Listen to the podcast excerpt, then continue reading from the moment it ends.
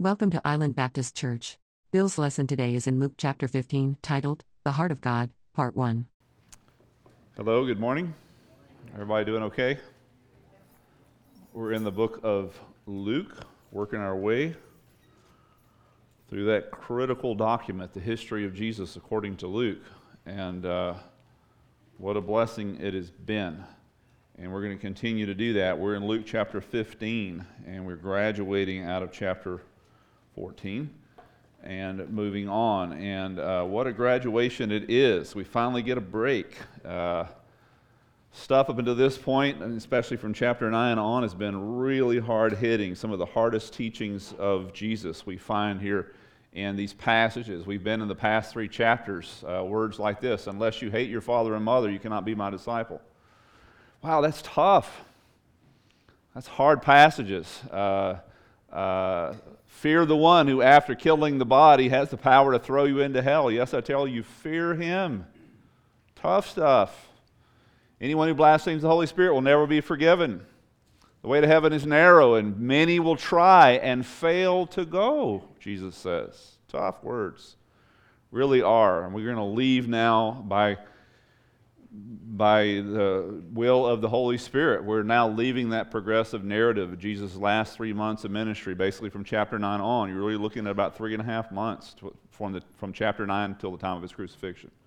So it's uh, a lot of information, but it's stuff that Jesus taught constantly throughout his ministry, but we're getting just a kind of a broad picture of that.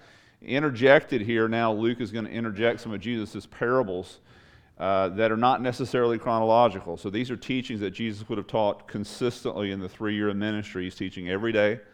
He's with a different crowd. He's literally speaking to thousands and thousands of people at different times. And so you find a lot of Jesus' teachings repeated throughout the Gospels. And there's changes in the way he does it, in the way Matthew teaches, the way Mark, and way Luke records it.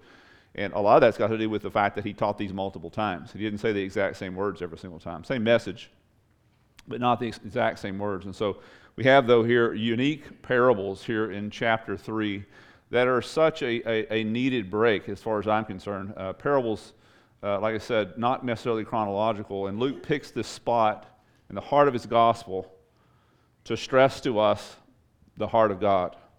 So we've been in this mantra of really hard teachings that Jesus has been giving us 100% true. We have to understand them, we have to go through them, and sometimes it's a grind uh, go every Sunday to get hit over the head. Yeah, well, that's just, you know, whatever's the next verse, and that's just what we do. But uh, when we come to a place like this, where we're going to get a break, and it's almost like a, a, a uh, an oasis, if you will, uh, that we find. And so Luke picks the spot here in the middle of, the, of his gospel to stress the heart of God. So many different points to make, right? So many different themes in the scriptures. What are the most important ones? Is there a hierarchy? Is there one central point? Being made? And if it is, if there is, what is it? And if we can know what that main central point is, what is ultimately God after? What is the whole theme of Scripture? Uh, what is nearest and dearest to the heart of God? Because once we have that, then we have something that we can build everything else on. Otherwise, uh, it feels like in some cases we're chasing rabbits. And so, what is the heart of, of the gospel? What is the heart of the truth of what God is after? Actually, the heart is what you're going to find here in chapter 15 but it's expressed probably none better and none, none shorter and sweeter than Luke chapter 19 on the screen there for you. Verse 10. So here's Jesus. It's the theme of all Scripture, Jesus is.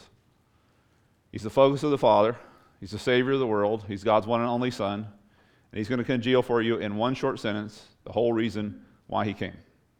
For the Son of Man has come to seek and to save that which was lost he is not doing anything else.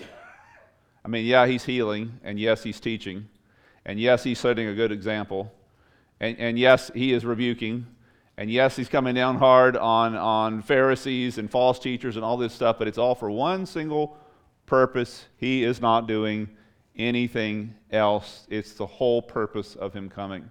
And it, is, in a short sentence, the summation of what we're going to have here in chapter 15 in these uh, three uh, in these three parables. So, why did Jesus come? Why was he virgin born? Why did he heal? Why did he do miracles? Why did he teach such incredible things? Uh, why was he so black and white about God and about heaven and about salvation and about sin? Because of what he was here to do. He had one purpose and one goal, and everything else was a means to that end. So everything you see in the scriptures, especially the ministry of Jesus, is a means to this end. He's accomplishing this. He served one single goal. It was God has a single goal. His son has a, the same single goal. So do you have a single goal for life?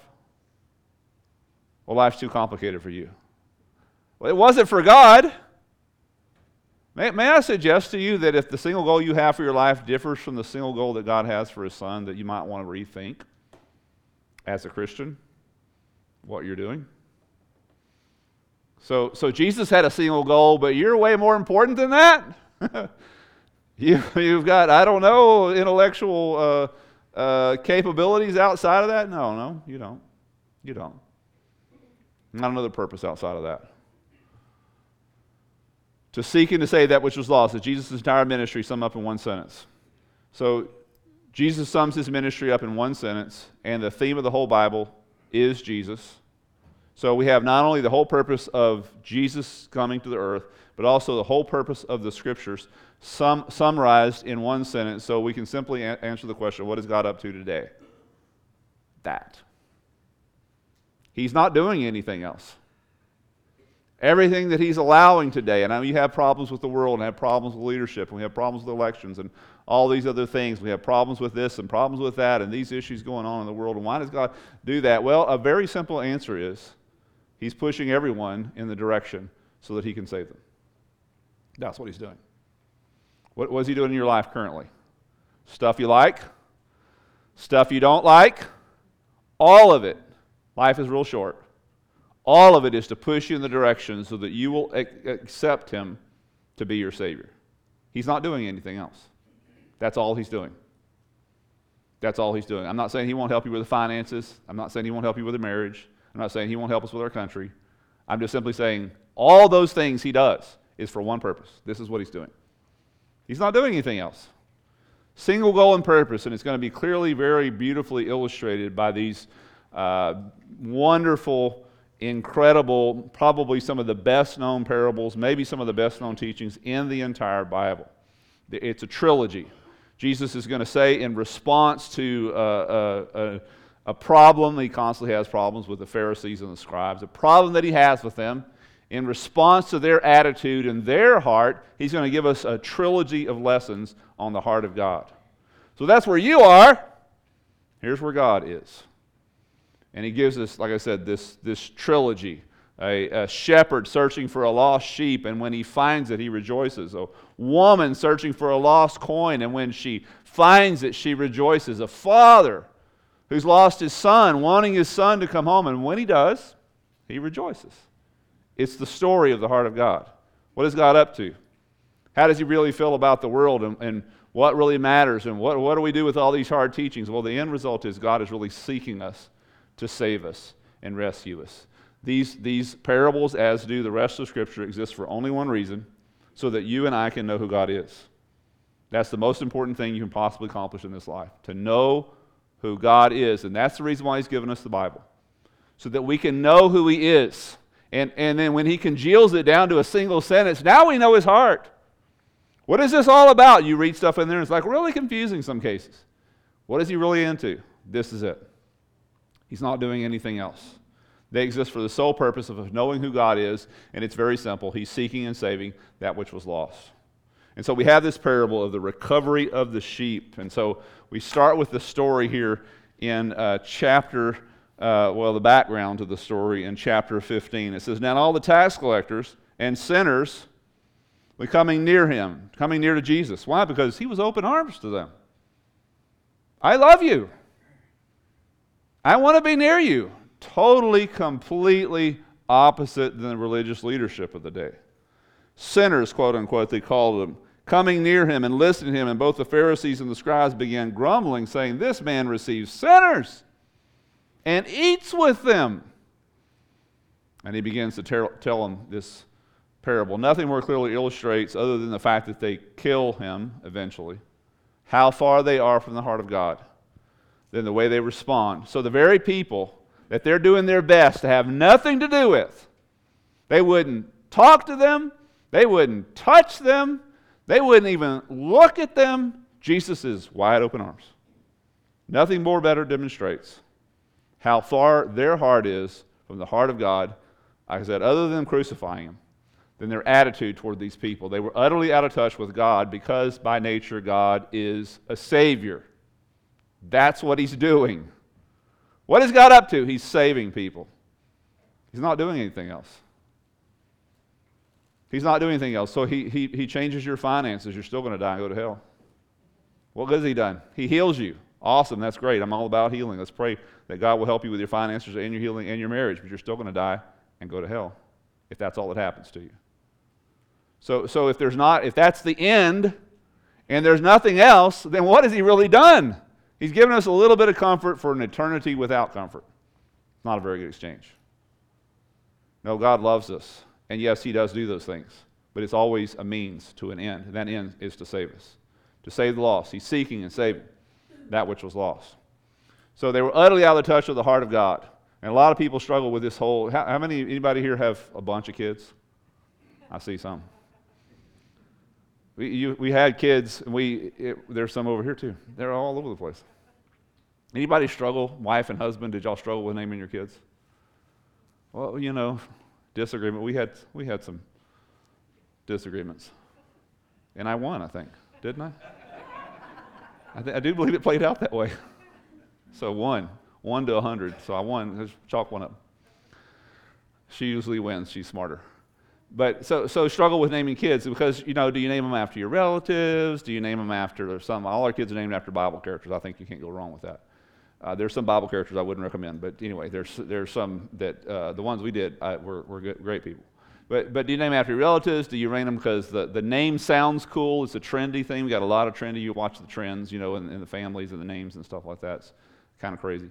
Uh, uh, it sounds really good. You got these names that just have, they have absolutely no meaning whatsoever. They just have this kind of strange sound to them because, well, it sticks in people's ears, and I guess maybe that matters. Uh, what, what, what would you do if you were God? You just have one son. He's only going to come once. And, and his whole purpose, everything that he is, is to express who you are. Jesus is not doing anything else.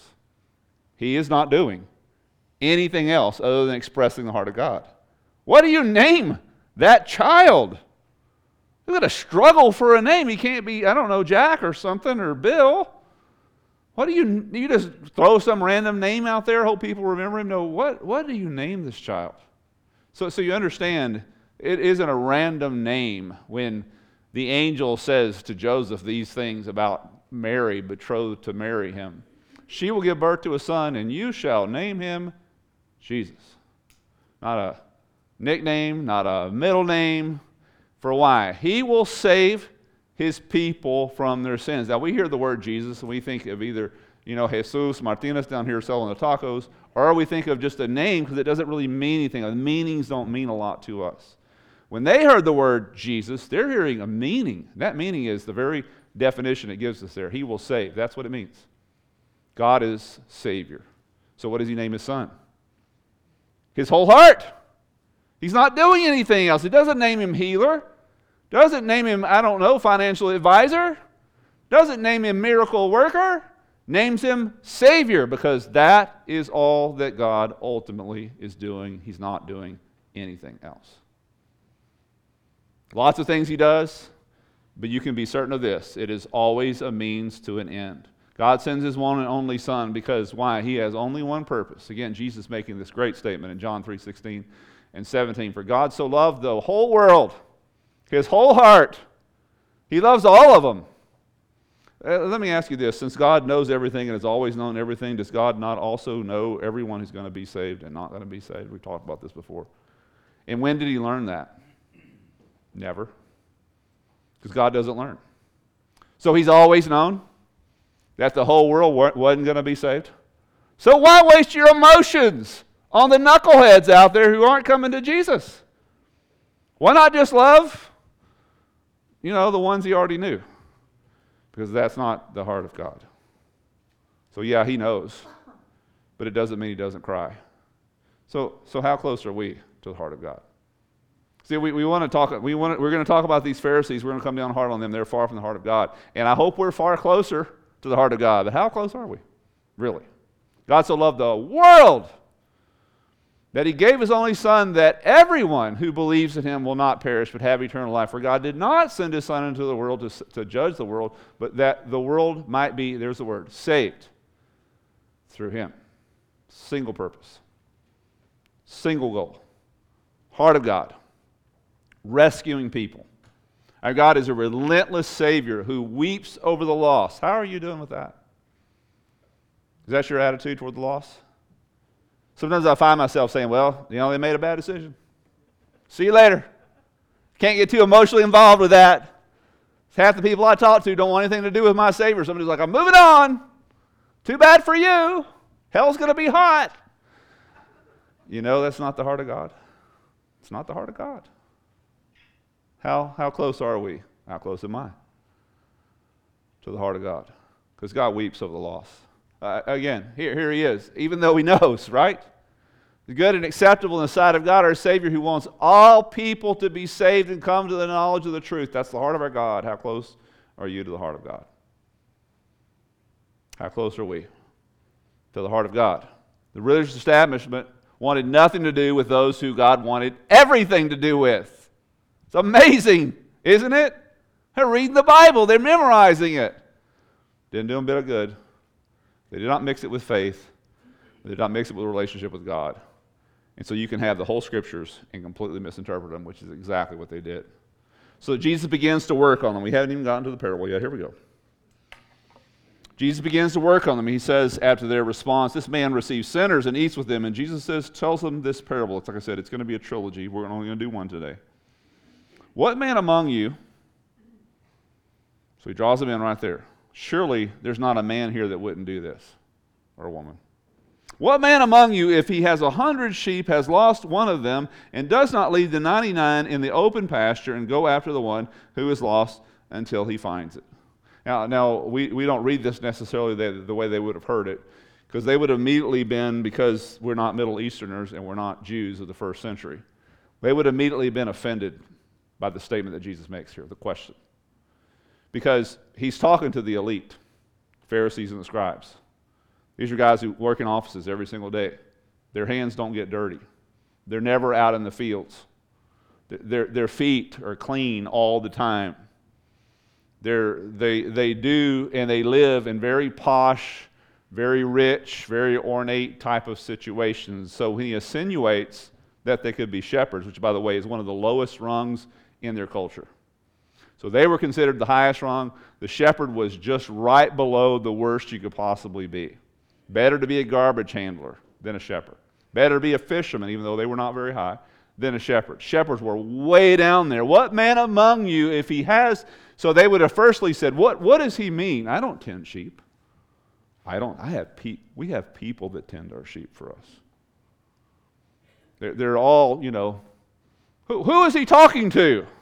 Does he not know? Does he not know who I am? You know, kind of kind of thing. Jesus begins to work on them and he begins to push them, and they, they're pushed. Uh, sheep herding, like I said, was considered the lowest profession in the society. We don't tend sheep, yeah, but they every way, in every way, depended upon sheep. Every Sabbath, they ate sheep.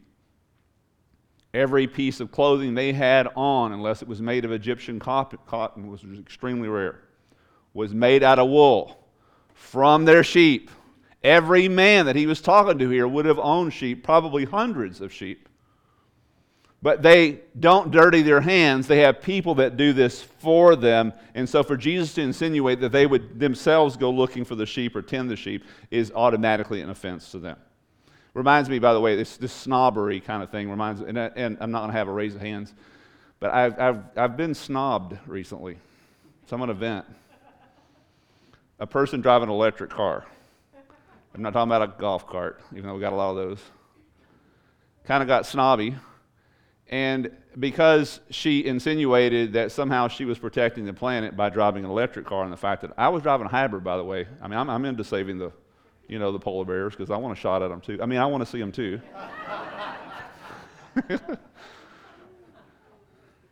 so she kind of got snobby, and you've, you've seen this, right? Well, we drive electric cars because we're not contributing to greenhouse gases because we're not burning fossil fuels. But there is a, an ignorance in that snobbery because most of the electricity produced in the world is produced by burning fossil fuels. So they just let somebody else burn it for them. And that makes them better somehow than, you know. Anyway, the same level of snobbery is here. We don't tend sheep. Now, someone else tends the sheep for them. They're totally dependent upon the sheep, just like we are, you know, fossil fuels. They're, they're totally dependent upon the sheep. They love the sheep because the sheep make them money. The sheep put clothes on their back. The, the, the sheep feed them and their kids and their families. But they themselves, there's a, there's a level of separation. So Jesus is offending them. And he knows that, by the way. So, so he makes the statement here in verse 4 What man among you? This is what's called axiomatic. In other words, of course you would. What man among you wouldn't do this? None.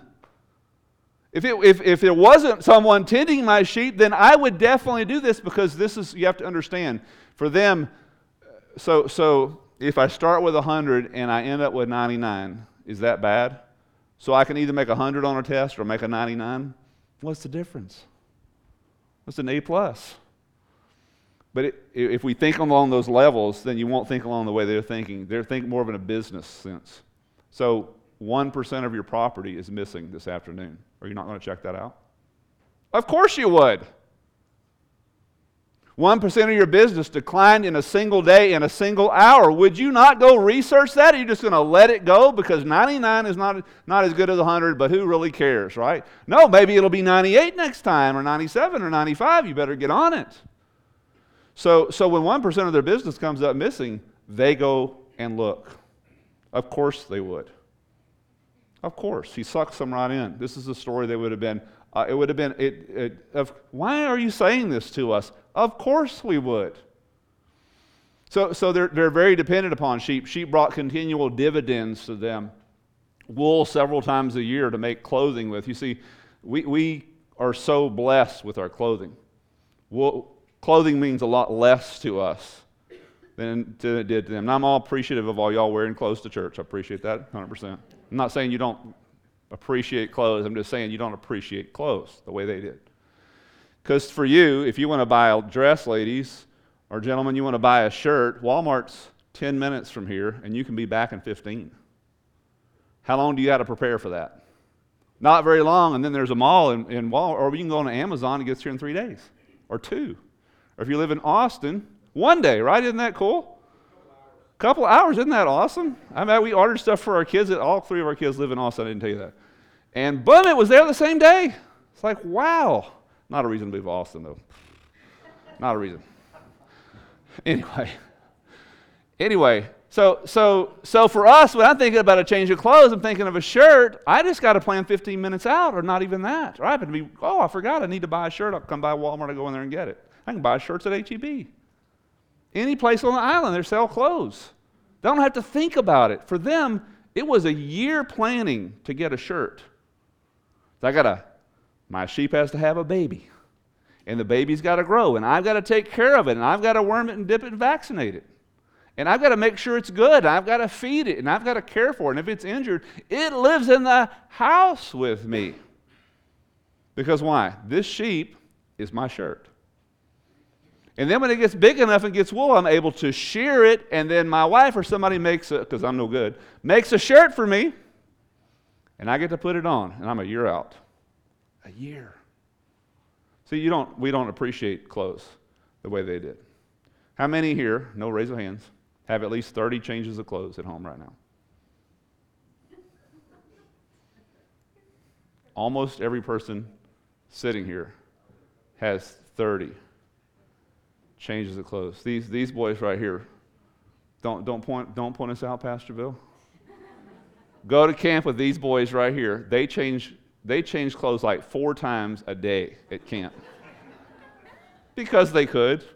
They're, you know, they might meet a honey there at camp. You know, you don't want to smell bad. So, it's, we're, we're so, clothing is so, so unimportant to us. You understand, a person with 30 changes of clothes, only kings and queens in this age had that many. Very different life than you have. It's very different.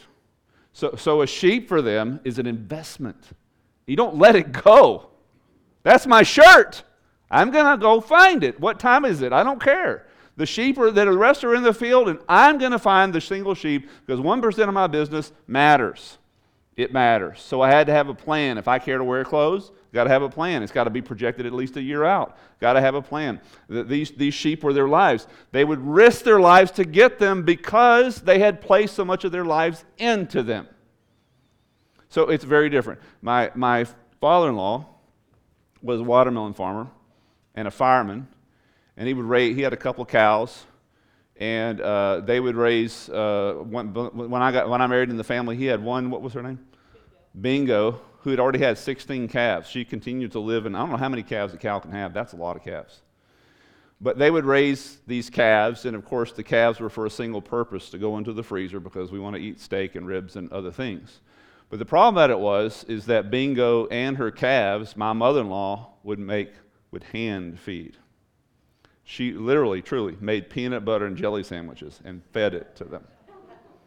Bingo, I don't know how old she was, 20 something years old, 16 calves, didn't hardly have a tooth in her head, didn't need one because she ate leftover watermelons and peanut butter and jelly sandwiches all year. She had a great life. So one more calf didn't matter. But when it came time to kill the calves, guess what? Mom in law wouldn't like father in law kill this calf and put it in the freezer. He had to sell this calf and buy somebody else's calf. And then they ate that calf because this calf was it was family. She had a name for all of them. And she understood, I mean, they got to go, but but we're not going to have them in the freezer. I'm not going to look at the wrapper every time and think there's bingo, you know, kind of thing. Not going to do it. Of course, they would go find these sheep. These sheep were part of their lives. They had invested in these sheep. They would risk their lives to go get them. In addition, like I said to the kids earlier, when a sheep got lost, uh, a sheep can't defend themselves and they're not very smart. And when they get lost, they don't, it's not like they, they wake up the next day thinking, I've got to find water and I've got to find my way home. No, they give up.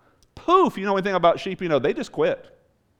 They will lay down right there and, until something finds them and kills them and eats them, or until the shepherd comes, or, or they just simply die of exposure.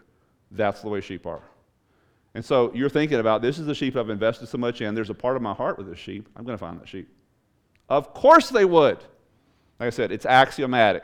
They would have brought, been brought in by this story because it was so common to their lives. Which one of you, if you saw a glass on the edge of a table teetering over without, without thinking, would not stick your hand out there and stop it? it again, it's so axiomatic for them, they, not, not even thinking they would have done this. Of course you would. Of course. So, so Jesus catches them with the story, and then he drives home the point here. Let's keep reading in verse 5. When he has found it, again, of course, he lays it on his shoulders, rejoicing, of course. Of course he would.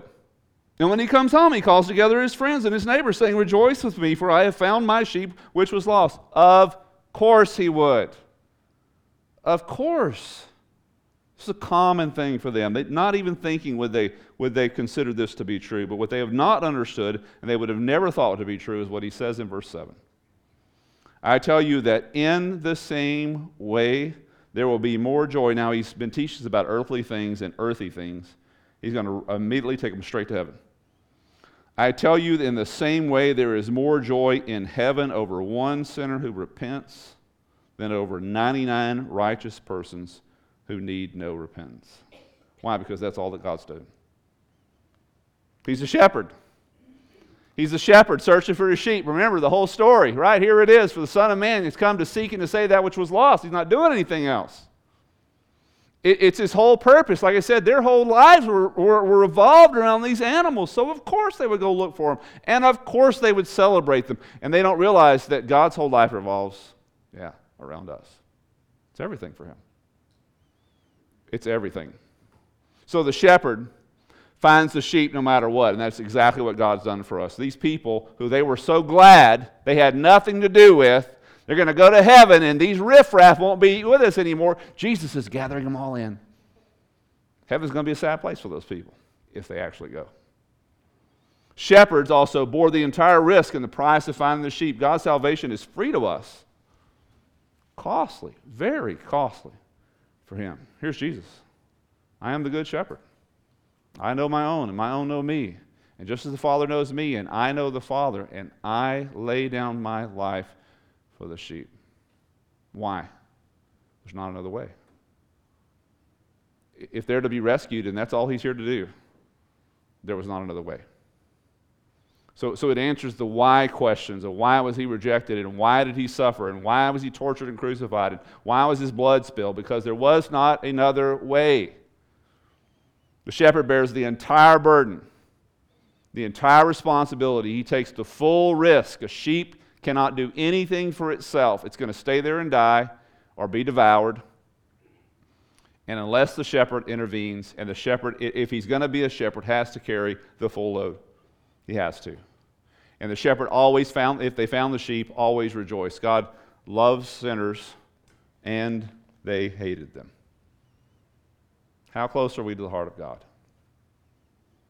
God wanted everything to do with them, and they wanted nothing to do with them. How close are we to the heart of God? God pays the price to bring them home, and they wouldn't lift a finger to help them. God rejoices over even one sinner who repents, and they're sitting there saying, He's saying, uh, Jesus says tongue in cheek, and you who need no repentance is total sarcasm. There is no such thing. There's not a person who doesn't need repentance. And so if you think, if you're a person, I don't need God to save me, well, then, yeah, well, God's not for you then. Because that's all He's doing. I need Jesus to be an advisor, but not a savior. I'm telling you, He doesn't do anything else. If he's given advice, it's so that you will be saved. He doesn't do anything else. He doesn't have another purpose. He's not accomplishing anything else. That's his whole purpose because it's the only thing that ultimately matters. How is it that we claim to know God and yet we can be so far from his heart? It's a good question. I'm going to ask you to bow your heads and close your eyes with me as we think about those very things. You know, unlike, unlike the shepherd in Jesus' story, Jesus, the shepherd, is not unaware where all of his sheep are. It's not that Jesus looks out on the world and says, Where are all these lost people? No, he knows exactly where every one of them are. Unlike the sheep who had no say over whether he was rescued by the shepherd, we have a say. It's not that the shepherd doesn't know where you are, ma'am, sir, but will you let yourself be found? I don't need a Savior. Well, then Jesus isn't for you. Because he's come to seek and to save that which was lost. Would you be willing to say, because of your sin, I'm a lost person? And I need to be saved? That's all Jesus is doing. To seek and to save that which was lost. He, he's waiting for that lost person to say to him, I want to be found. I want to be rescued. Have you said that to him? It's not a religious thing, it's not a church thing, it's a Savior thing. It's a relationship with a real Savior who's come to do nothing other than rescue us. God, I thank you that you have done that. Thank you for saving us. Thank you for searching for us. Thank you for carrying the whole weight. And thank you for that incredible notion that you celebrate us when we're found. Bless these words in our ears and hearts, we ask in Jesus' name. Amen. Thanks for visiting. Find us at www.islandbaptistchurch.org.